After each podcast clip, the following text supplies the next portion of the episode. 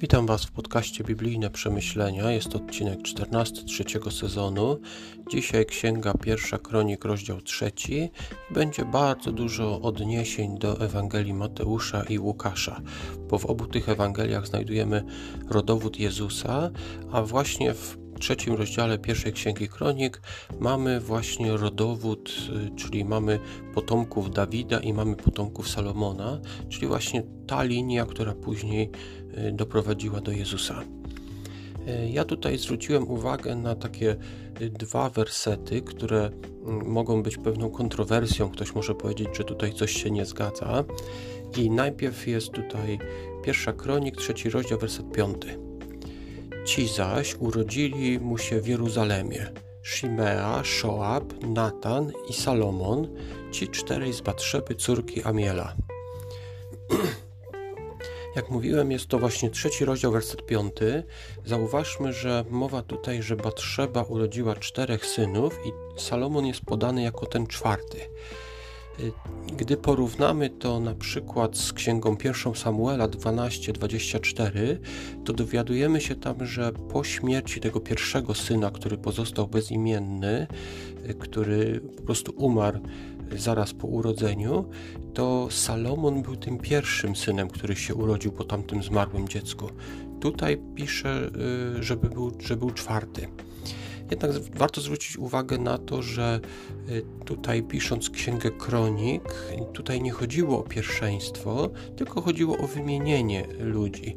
Tak więc ja bym jednak stawiał na to, że pierwsza Samuela podaje taką właściwą hierarchię, że Salomon był rzeczywiście tym pierwszym synem, który urodził się po... po tym zmarłym synu z Batszeby. Nie był oczywiście pierwszym synem Dawida, ale był pierwszym żywym synem, który przeżył z tej żony z Batszeby.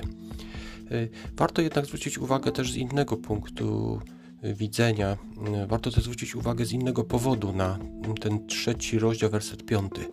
Mowa tutaj o tych czterech synach z Batszeby, jeszcze raz wymienię ich, Szimea, Shoab, Natan i Salomon. Przez linię Salomona Przepraszam.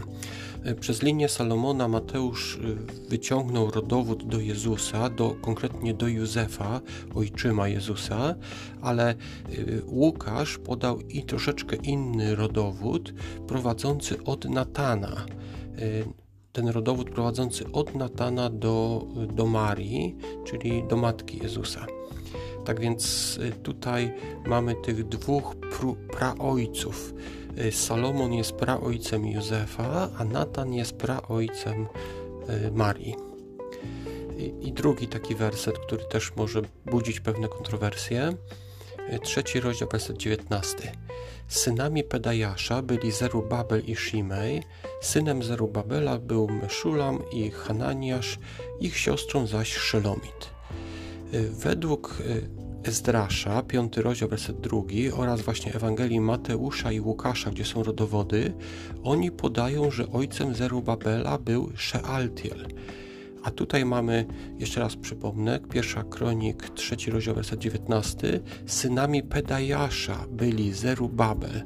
Tutaj jest jako ojcem Zerubabela, że był Pedajasz. Więcej tą kwestią zajmuję się w podcaście Historie biblijne. Tam omawiam całą biografię Zerubabela. Jeżeli bylibyście zainteresowani, zapraszam Was do tamtego podcastu. A tutaj tak króciutko. Prawdopodobnie Zerubabel był synem Szealtiela. Szealtiel był starszy od Pedajasza i być może Szealtiel zmarł i tym młodym Zerubabelem zajął się Pedajasz. Coś tak jak Abraham zajął się Lotem. Lot był synem brata Abrahama, Abraham sam nie miał dzieci i po prostu zaadoptował niejako Lota. I być może tutaj było tak samo było w tej sytuacji, że Pedajasz był jakby zastępcą, był ojczymem, był takim, jak to się mówi po angielsku, stepfather dla Zerubabela, po prostu wziął go. Jest też druga możliwość. W prawie mojżeszowym nakazano, że jeżeli najstarszy syn albo każdy inny pozostanie bezdzietny i umrze, a zostanie po nim żona, to jego bracia mieli obowiązek wziąć tą żonę i spłodzić dziecko, które było uważane za syna tego starszego. I być może tak też było w tym wypadku, to jest druga możliwość, że Zerubabel, przepraszam, że Szealtiel zmarł, a Pedajasz, jego młodszy brat, wziął jego żonę, spłodził syna Zerubabela i ten syn tak naprawdę był synem Pedajasza, ale w rodowodach mógł być podany jako syn Szealtiela. Tak więc to są takie dwie możliwości. Jest to ważne, bo właśnie pojawia się to w Ewangelii Mateusza i Łukasza właśnie w rodowodzie Jezusa i tutaj taka, taka niezgodność, można by powiedzieć, ktoś by, ktoś by mógł tak powiedzieć. Tak tutaj, także tutaj są dwa takie ciekawe wersety, które ktoś mógłby zwrócić uwagę, że są niezgodne. Mi się wydaje, że to po prostu jest kwestia zapisu, że tutaj nie ma żadnej niezgodności, ale napiszcie mi, co wy myślicie właśnie w tej kwestii. Dziękuję za wysłuchanie i do usłyszenia jutro.